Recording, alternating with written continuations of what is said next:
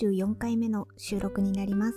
今回は韓国ドラマ魔女たちの楽園を見ましたので、その感想を話したいと思います。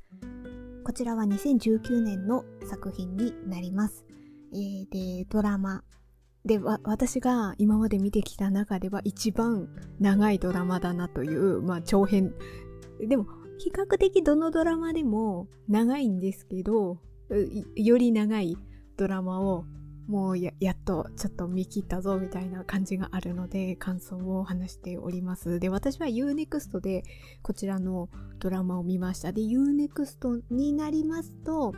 54話なんですよね。えー、大体、えーと、1つが40分。40分の54話になります。あの、どの配信サービスで見るかによって何話かっていうのがちょっと違ってきますので、私今回何話ではこうだったっていう風に言うかもしれないんですけれども、それはあくまで Unext での配信のこと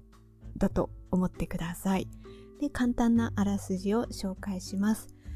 臨月にもかかわらず、夫の死の真相を明かすためソウルへ上京した爆破は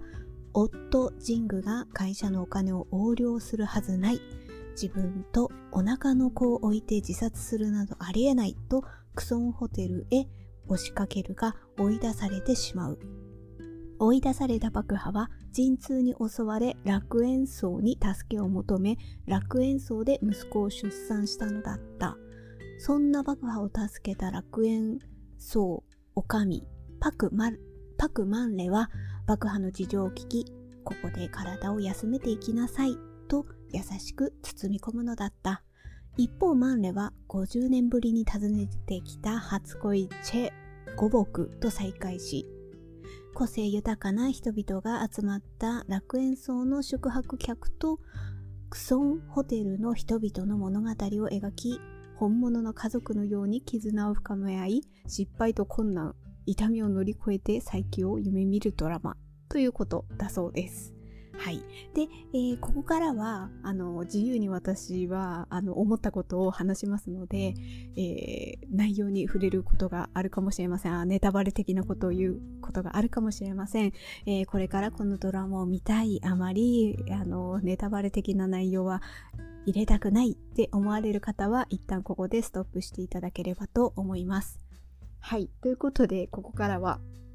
自由に感想を話しますが、まず、あの、この54話っていう長編ドラマを、長編ドラマを見るってそれなりにちょっと勇気がいるというか、ああ、最後まで行くかな、みたいなのちょっとこう頭をよぎったりするんですけど、まあ、なんでこれ見てみようかなって思ったのは、えー、この出演者の中の、まあ、主人公は、えー、クム・バクハ、えー、役、えー、パク・セワンが演じているクム・バクハが主人公でそのまああのラブストーリーにもなっているのでその相手役なヘジュン役がクアカクドンヨン。ちょっとあのあまり言い慣れてないので発音がちょっと間違ってたら申し訳ないんですけれどもこのヘジュン役の俳優さんが私前によくあのこう俳優さんとか見るとあ前前これに出てたなとかそういうの印象印象深かったりとかあの頭よぎったりとかするんですけどこのヘジュン役の方は最後だけど大丈夫とかヴィンチェンツォを私前見ててもうそこでまあその2つの作品でかなり癖の強いインパクトのある役をしていて印象深かったんですよね。で、まあ、たまたまその人がこれにも出てるっていうのが分かったので、あ、なんか見てみたい。いや、あ、あっちのドラマの方では、かかなりちょっとこう突き抜けてる感じの役どころだったので、まあそういう意味で印象だった、残ったんですけど、こっちは、まあ、あの、ちょっとヒューマンドラマ的なところがあるので、そういうところで演じてるのってどんな感じだろうって見たかったっていうのはあるんですけど、でも、と思って見てて、もよく調べていくと、この方、あの、私の、え、何でしたっけ？私の ID はカンナム美人でしたっけ？あれにも出てたんですよね。私あれ見てて、あれの助教授だからかなり、まあ、準主役的なところですごい出てたのに、私、あの、なんていうか、同一人物だと一致してなくてあああれ？みたいな。いや普通に演じてんの見てんじゃんすでに。みたいな風に思ったんですけど なんかなんかそそういうのがちょっと抜けてたままとにかくその俳優さんが見てみたいなっていう風に思ったのでまあきっかけはそこでした。でちなみに、えー、さっき言ったえー、爆破役のパクセワンは他になんか出てたのあるのかなってちょっと調べてみたらトッケビに出てたみたいで。えトッケビ？でええだだどの役？っていうのがちょっとパッと思い浮かばなくてよく調べてみると幽霊の中の一人だったみたいですね。私トッケビっていやすっごい好きだと。あの殿堂入りしているわけですよ私の中で。なんですけど一回しか見てなくていやもう一回もちろん見たいし、あの原作本、あ、原作本っていうかノベライズも持っててまだ本読んでないんですけど、とにかく好きなんですけど、なんかすっごい気持ちを持っていかれる、やっぱこうメインのストーリーがわかるからこそ、なんかこう持っていかれそう、いかれてしまって、ちょっとなんかまだ2回、2週目を見る勇気がなくて、で、そうなると、あの、ちょいちょい、あの、幽霊との関わりとか、あの、あのなんだろうそのメインのストーリーじゃなくてもちょっとあるじゃないですか。ああいうのがだいぶ抜けてて。でもなんかこう写真とか見てあああの人かもうっていうのではその幽霊役でなんか学生さんだったのかな。亡くなってしまってでも自分でも思いなんで亡くなったのかちょっと忘れてしまったんですけれども多分自分も予想せず自分が死んでしまったので自分の親が自分の部屋を訪ねてきた時にショックを受けるかもしれないから要するに多分生活がすごいきつくてあまりこう整理整頓みたいなところ全然できてなかったみたいなところを母親が見たらショック受けるかもみたいな感じで確かあの、頼むんですよね。あの、ちょっと片付けてほしいみたいな。確かそんな感じだったような気がします。あの、ちょなんか違ってたら申し訳ないんですけど、私の記憶の中では、あ、多分その彼女なんではないかな、みたいな風に思いました。あ、で、まあ、ちょっとあの、感想に戻りますね。で、えっと、やっぱりこういうドラマを見るときって、私はやっぱメインの、まあ、基本私はラブストーリーを見たいわけですよ。あの、カンドラに置いて、何を求めてるかって言ったらラブストーリーであって、まあコメディ要素も入ってたり入ってなくてももうどっちでもいいんですけど、まあでも楽しく見れる方がいいなとは思ってるんですけど、で、あの、その中で、これは、まあ楽しくっていう、ちょっと設定、最初のストーリーがちょっと、やっぱ若干こうサスペンス的な感じもあるので、うん、むずそそこはなんかコメディとは言い難いですけれどもちょっとほのぼのとして見られるみたいな感想もちらっと見たのもあったのでちょっと見てみたっていうのはあるんですけどそういう風にラブストーリーを見る時にはいかにその2人がどのような感情の揺れ動きがあって恋に落ちていくのかっていうのをこう知りたいわけですよね。やっぱそこってその俳優さん女優さんの演技とあとやっぱ脚本との設定がいいバランスで組み合わさった時にああなるほど。だから2人は恋に落ちてこういうストーリーだったのね。みたいなことを味わいたいわけですよね。味わいたい中でこの2人はどうやって恋に落ちるんだっていうのをとにかく知りたかったわけですよ。だから最後まで見れたかなっていう感じはあります。でまあその2人の話はちょっと後にするとして まずはツッコミどころを話そうかなと。やっぱりこれだけ長いと、そのストーリーがいろいろこう入ってくるわけですよね。でその中に、いや、これはどうしてこうなのとか、いや、このシーンいらなくないみたいな、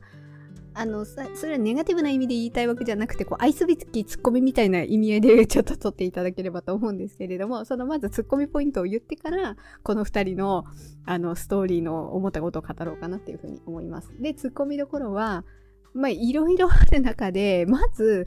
全体を通してとにかく思うのは、あ大えっ、ー、と大きなくくりで言えばまずあの爆破の旦那さんが亡くなってしまうっていうところから始まるんですよね。でその死の真相を知るために知りたいがために爆破はやってくるっていうでそこでたどり着いたのが楽園荘っていうところのえー、に泊まると結局はそこでお世話になるみたいな感じなんですよね。で楽園荘の人々、えー、何号室は誰？何号室は誰って住んでるんですけどこの楽園荘の人たちのちょっとヒューマン的なストーリーとプラスアルファこう対立するような感じですぐ近くにあるクソンホテルっていうのがあってまあそっちは、えっと、財閥お金持ちグループとして楽園層の人たちはもうなんか生活が大変で大変でみたいなグループに分かれていてそこがその楽園層の人たちの中でやっぱりクソンホテルと昔から因縁があるこうエピソードを持ってる人が中にはいたりとかあとそういうあの因縁はなかったとしても結局クソンホテルの人たちと何かしらの関わりを持つ人たちがいたりっていうところで、えー、そこの楽園荘とクソンホテルの人たちの両者がいがみ合ったりなんとなくこう絡み合ったりみたいな感じで話が進んでいくんですよね。でその関わりがあるっていうところで楽園荘に結果住むことになるプロゴルファーのウジェ、えー、キム・ウジェですね。キム・ウジェが、えー、この人は3号室に住んでいるんですよね。で、キム・ウジェの役の人が、クソホテルの方の孫娘、にあたる、えー、ヘリですね。ヘリともうあのストーリーが始まる時点からもう付き合ってるってことの設定なんですよね。でまああの確か付き合うきっかけはヘリがあのゴルフを教えにもらいに行ったところで教えてくれる人だったっていうところが、まあ、過去の回想で流れてきたりとかして多分それが知り合うきっかけになってでそのリアルタイムでは交際中っていうことで交際して2年とかそういう風なあな設定なんですよね。まずツッコミどころとしては全くウジェがいい人なんですけどヘリのどこが良かったのみたいなところが。でもそれはみんな言ってるんですけど。全然そこに共感できない。あの、こういうこう財閥系の孫娘なんていう設定からしますと、ねやっぱりこう気が強そうなみたいな感じででもその人と恋に落ちるっていうことでとはいえこの人にはこういう側面もこういう部分もあるんだよみたいなところでああそっかそっかなんかツンツンしてるけどこの人にはこういうとこもあるんだなみたいな風に思えればまあ宇宙もそういうところになんやかんや言ってなんかほだされていったのかなとかって思いようがあるんですけど全くそれに感じられずいや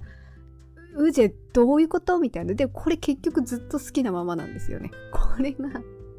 あまりうーんみたいな。あと、あと、うーんって思ったきあのポイントとしてはあの見る前からやっぱ最初ちょっとストーリーを追った時に大きなやっぱ流れとしてはこの主人公の爆破の旦那さんが死んでしまうっていう急に死んでしまって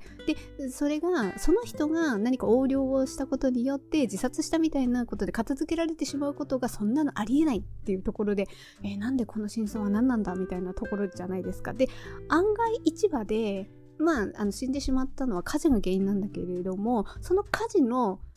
まあもっと深深い真相っていうところは後からあこういう流れだったのねここでこういうことがあってこうだったねっていうのをもっと分かっていくにしてもにしても1話で大体流れ分かっちゃうんですよね。なんで火事になったかとかそういうのが分かっちゃうんですよ。その時にめちゃめちゃウジェとヘリがいるんですよね。そこの現場にいるんですよね。なんかああいうことがもっと後からああ実はそうだったんだみたいなことじゃなくてもう1話から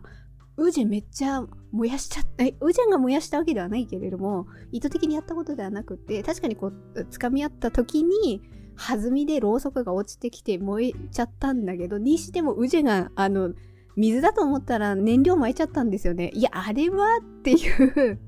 あれはっていう、なんか、その、ウジェがヘリを好きだっていうことも全然、え、どういうことって思ってたし、あとこのウジェの、その、なんていうか結局、結果なんか燃料投下しちゃってんじゃんみたいなツッコミどころが、なんか最初はちょっとそこ、そこがそれ1話で見せちゃうんだみたいな。なんかそこが最初からそれがあった上でいやこれどうやって落とし前つけんだろうみたいな。ことをなんか心配しながら見ちゃったなみたいな。ああそこも1話から見せちゃったんだみたいな風なことはちょっと思ってました。であとはツッコミどころがまあ、やっぱりお金持ちグループクソンホテルグループの女の人たちの描かれ方がやっぱ悪い悪い悪役、あ、まあ女の人ではないですね。女の人だけじゃないですね。やっぱり、えー、その会長ですね。ワンサムワンサムの、この人だってやっぱりお上とか、ま、マンレか、マンレとか、えー、五木に50年前にひどい仕打ちをしたと。それで結局この2人は本当は惹かれ合っていたのに、結果人生を共にその50年間することができないきっかけを作った男でもあるわけですよねこの人は。だそういうでそのまま会長になって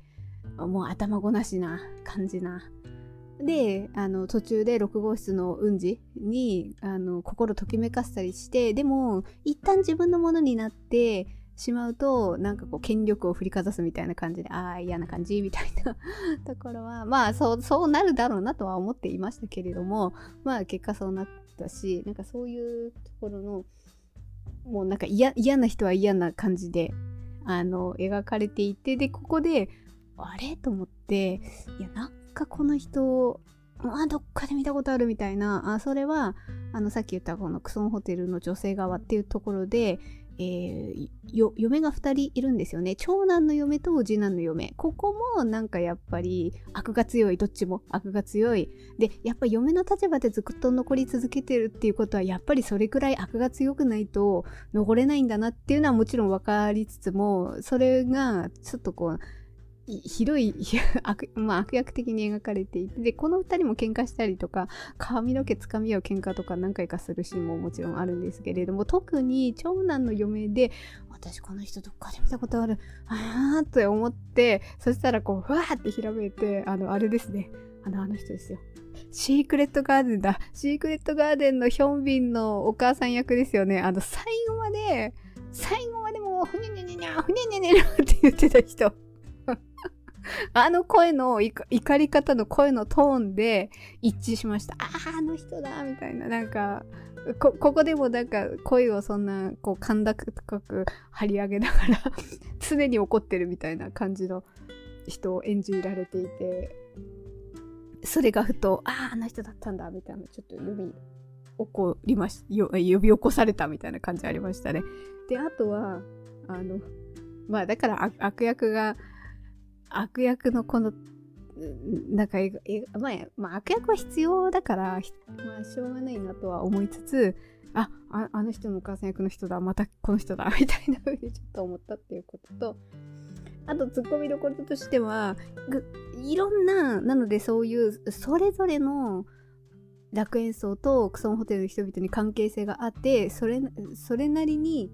あの事件が起こるわけですよ。事件が起こる中で、えー、と、2号室は夫婦が住んでいるんですよね。チェ・マノとヤン・グミの夫婦が住んでいるんですけれども、途中でこのグミの方が物忘れがひどくなって病気になるっていう、このカンドラあるある病気設定みたいなことも入ってきて、私これは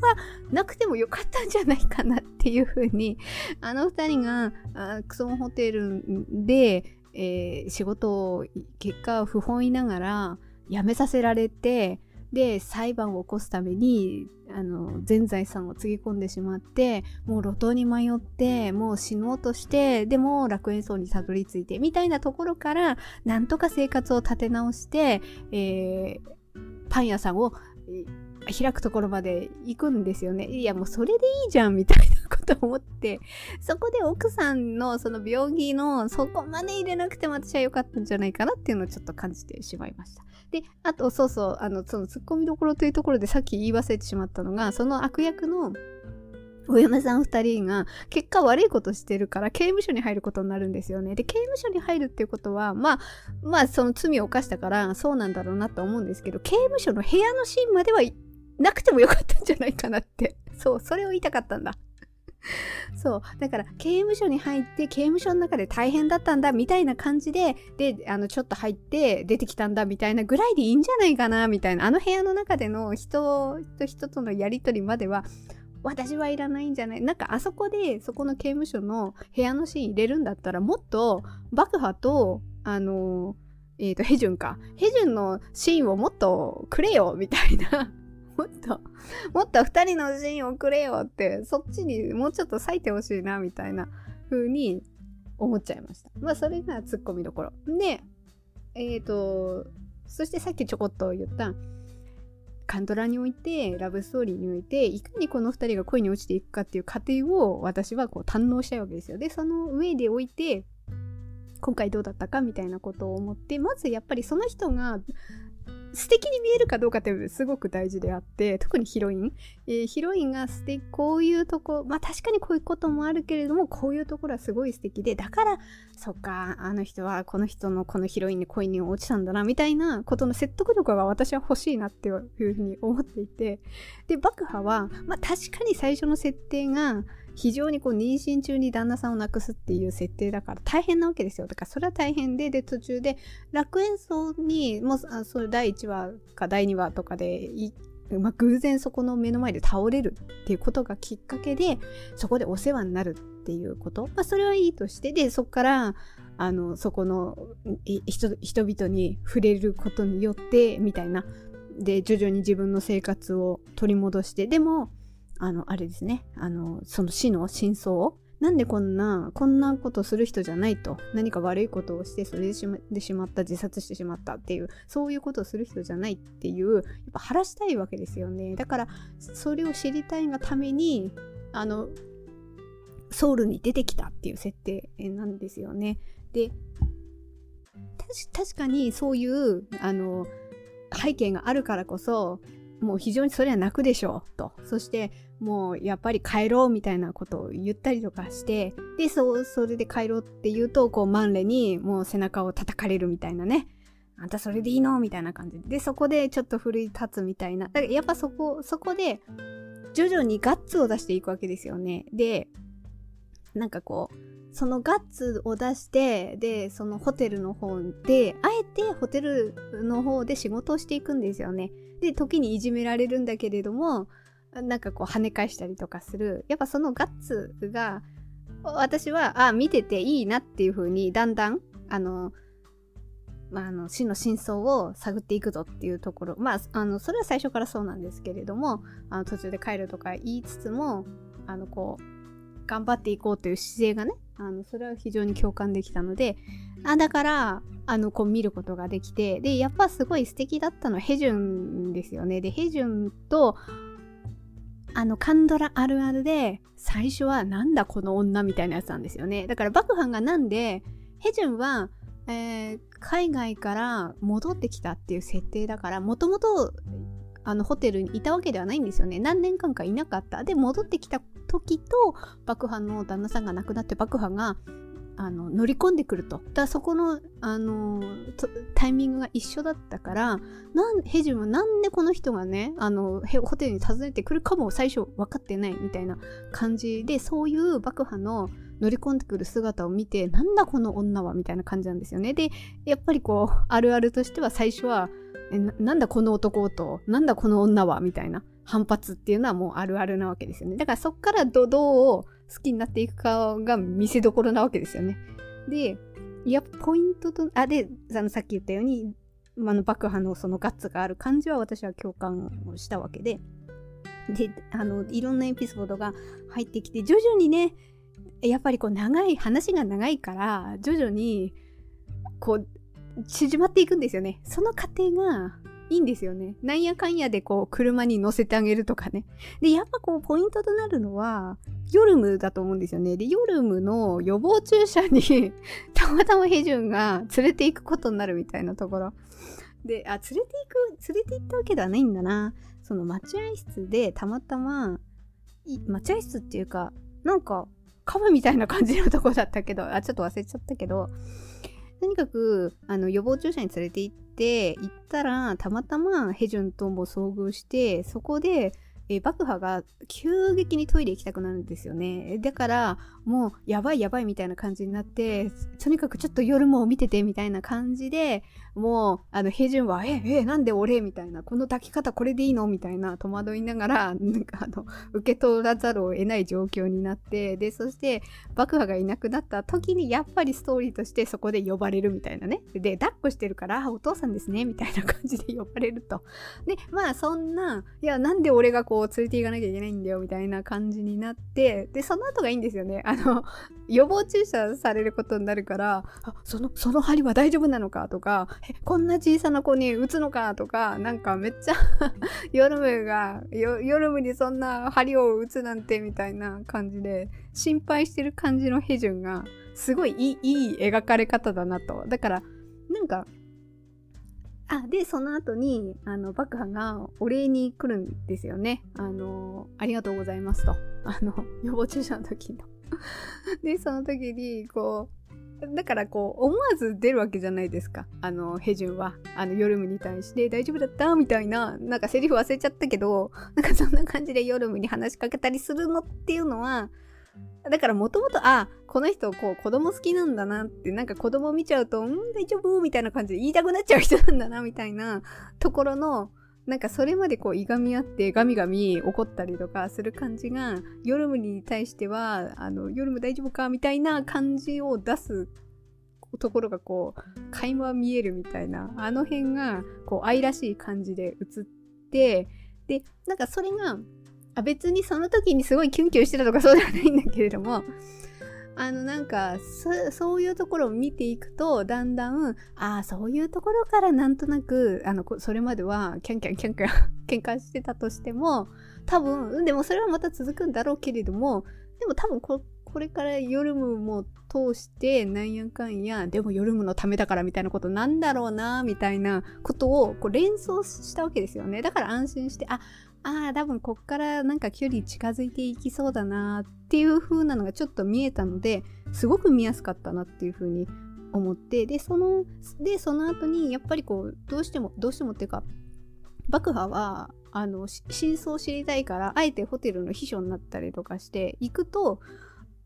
まあ当たり前ですけどヘジュンと遭遇することも多くなってでもやっぱりこう爆破乗り込んでくるような立ち位置だからあまりこう人からもあの意地悪されちゃったりするんだけれどもなんやかんやガッツ出して一生懸命やってんですよね。だああいうところを見てヘジュンもなんかなんかやるなあいつみたいな感じになったりっていうのもあるのとあとここでいいなんか要素が入ってくるんですよね。あここいいいいなんかポイントあったねって思うのは18話くらいだったと思うんですけどあヨルムのあれはねヨルムの予防注射確か11話で、で、あと18話で、あの、あれなんですよね。ヘジュンの元カノと遭遇して、元カノは、あの、結婚相手がいて、結婚するって言ったのかな？結婚したじゃなくて結婚するのって言ったのかな？で、その人を連れてきて、あ、連れてきてっていうか、いるところに遭遇しちゃうんですよね。それで、なんか見え張っちゃっていや今婚約中だからみたいなこと言っちゃうんですよね。ちょっとなんかいや自分はもうあの相手いるから自分だああなたは相手いるかもしれないけど自分も相手いるよみたいなこと見せたい。がために思わず言っちゃってであのそこで爆破を思い出して あのフィアンセ役を頼むみたいな。婚約者役を頼むみたいな。なんかこうその役をね頼んで引き受けて実際それやったらなんかちょっとストーリー動くみたいなカンドラあるあるがちょっと入ってきてでここで入ってくるのはそのフィアンセ役を頼むからやっぱそれなりに見た目をこう整えるわけですよね。で爆破っていうのはやっぱりこうあのとにかくもう走り続けてガッツ出して走り続けてるみたいな感じの人だからそれこそ髪の毛振り乱すぐらいな感じな？走り抜けてる人だからそういう人がちょっとしっとりとなんかしとやかな感じの髪の毛を下ろしてワンピースを明るい色のワンピースを着たりするとちょっとこうドキッとするわけですよね。だからそれもなんかいいエッセンスとしてあ入ってきたなみたいな。だからそのあたりが徐々に徐々になんとなくあこの人こういう人なんだというふうなことも分かってきてあ夜ももいるのに大丈夫かなみたいなちょっと心配なこともちょっと連想しつつそしてフィアンセ役を頼むことによってちょっと違うこう見た目のなんかこう面も見ることができてみたいな そういうところが話が長いからこそだんだんこう高まっていくわけですよね。あとちょっと前後しちゃいましたけれどもえっ、ー、とあの何でしたっけ？そのちょっと前なんですよね。なんかねなあれなんででしたっけ？車でとにかくあのヘジュンが運転して爆破を助手席に乗せてなんか送って送っていくシーンがあってで爆破がこう寝ちゃってるんですよねでちょっと寝かしておくかなと思って寝かしてるけどやっぱ下ろさなきゃとかなんとかだったのかな あのよく私が あのこのカンドラの感想を語る時のカンドラキュンキュンポイントとしてのシーンとしてよくあるあの助手席にいる人のシートベルトを外してあげるときに顔が近づくっていう あるあるな。あれが起こあの、あれをしてあげるんですよね。ヘジュンがシートベルトを外してあげるっていうのをやってあげてでこの時は顔が近づいてキュンキュンするっていうのが私今までの定説だったのがもうキスしちゃうんですよね。なんかこう角度がこうふってこう起きた時とタイミングが合っちゃってあの思わずじゃないで思わずじゃないんだけれども本当にこうキスしちゃうんですよね。で それでめっちゃヘジュンがうわーって驚いてで爆破は寝起きなんですよね。でも爆破は動じていないっていうところ。あれがちゃんと分かってるんですよ。あの、そういうことがあったって、ぶつか、ぶつかったと いうことが。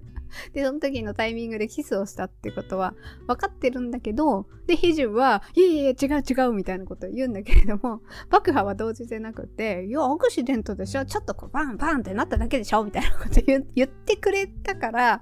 なんか、いや、なんてことすんなよみたいなことじゃなかったってことですよね。だからヘジュンはそうやって言われると思ったから、違う違うっていうか言うんだけれども、いや、逆に爆破は全然動じてなくって、いや、ちょっとぶつかったぐらいじゃないですかみたいなことを言うんですよね。で、そこで、わあこの女なんか肝座ってるみたいなところに逆に、そういう自分が予想しない反応だったからこそなんかすごい気になるみたいな風になるんですよね。で、ちょっと順番がずれちゃいましたけど、で、そういうのがあった後のフィアンセ役を頼むっていう流れなんですよね。だからこうどんどん高まっていって、で、そこからラスベガスの出張が来るわけですよ、ヘジュンが。で、何日間かいなくなると。で、やっぱしこう、あの、出張って言われた時に爆破がこう思い起こしてしまったわけなんですよね。あの自分の夫が確か出張でみたいなことを言ってそしたら次なんか行ったと思っていたらもう次の連絡がなくなっていたみたいなことでやっぱ非常にこうその出張に行くっていうことでいや大丈夫なのかみたいな風に連想しちゃって泣くんですよねだからああいうああそこにいえいえなんでそんな感じになるんだみたいな感じでまあそそこでこうぐっと気持ちもなんか引き寄せられるみたいなことがあったんじゃないかなみたいなこう気持ちが高まるポイントになったんじゃないかな。で私が良かったのはそうやって徐々にこう距離が近づいた上でもう潔く告白してたってところが私はなんかね告白もう告白でしょうみたいな感じになった時になんかそっからじれったいみたいなことになる場合があっていやなんでここで言わなかったのとかあのドラマにおいてはね私あのじれったいが過ぎるのが非常になかなかもやもやポイントしちゃうんであのそういう意味ではこの気持ちが高まった上でああもうなんか自分でこう認めちゃってあ認めちゃったなこの人みたいな。多分最初はいやそんなんじゃないみたいな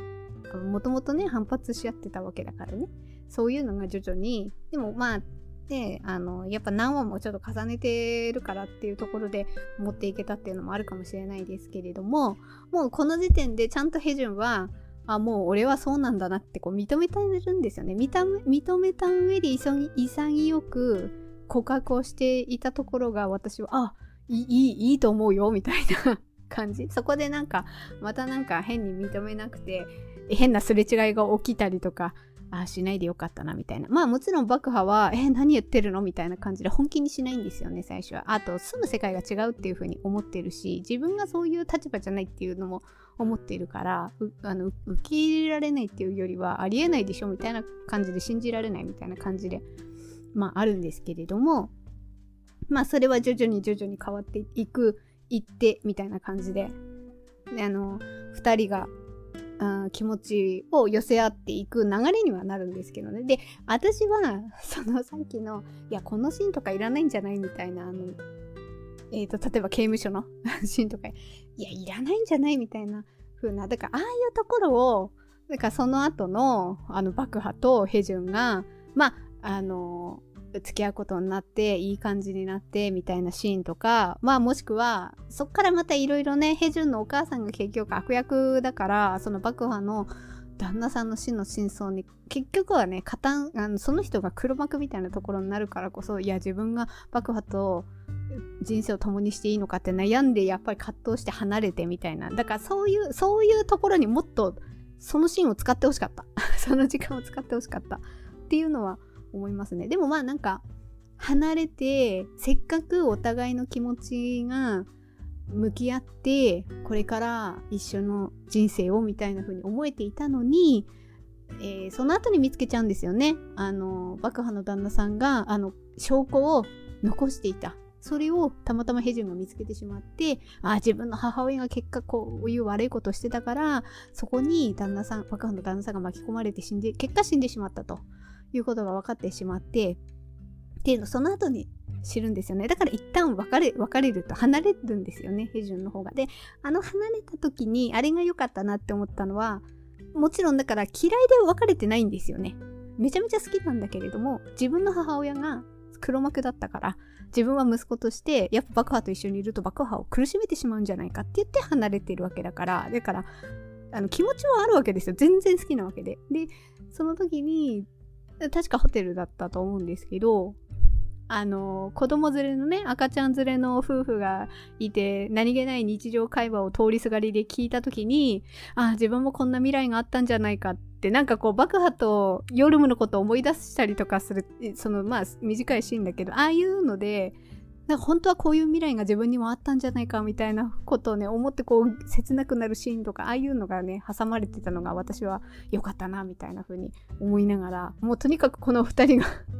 いやいい感じになってくれって思いながらあのなんかこう気持ちを寄せ合う流れとかも共感できたしさっきのあの告白のところも潔くていいなって思ったしとにかくこの2人に関しては私はあいいいい感じじゃんって思いながら見れたからだから最後の方を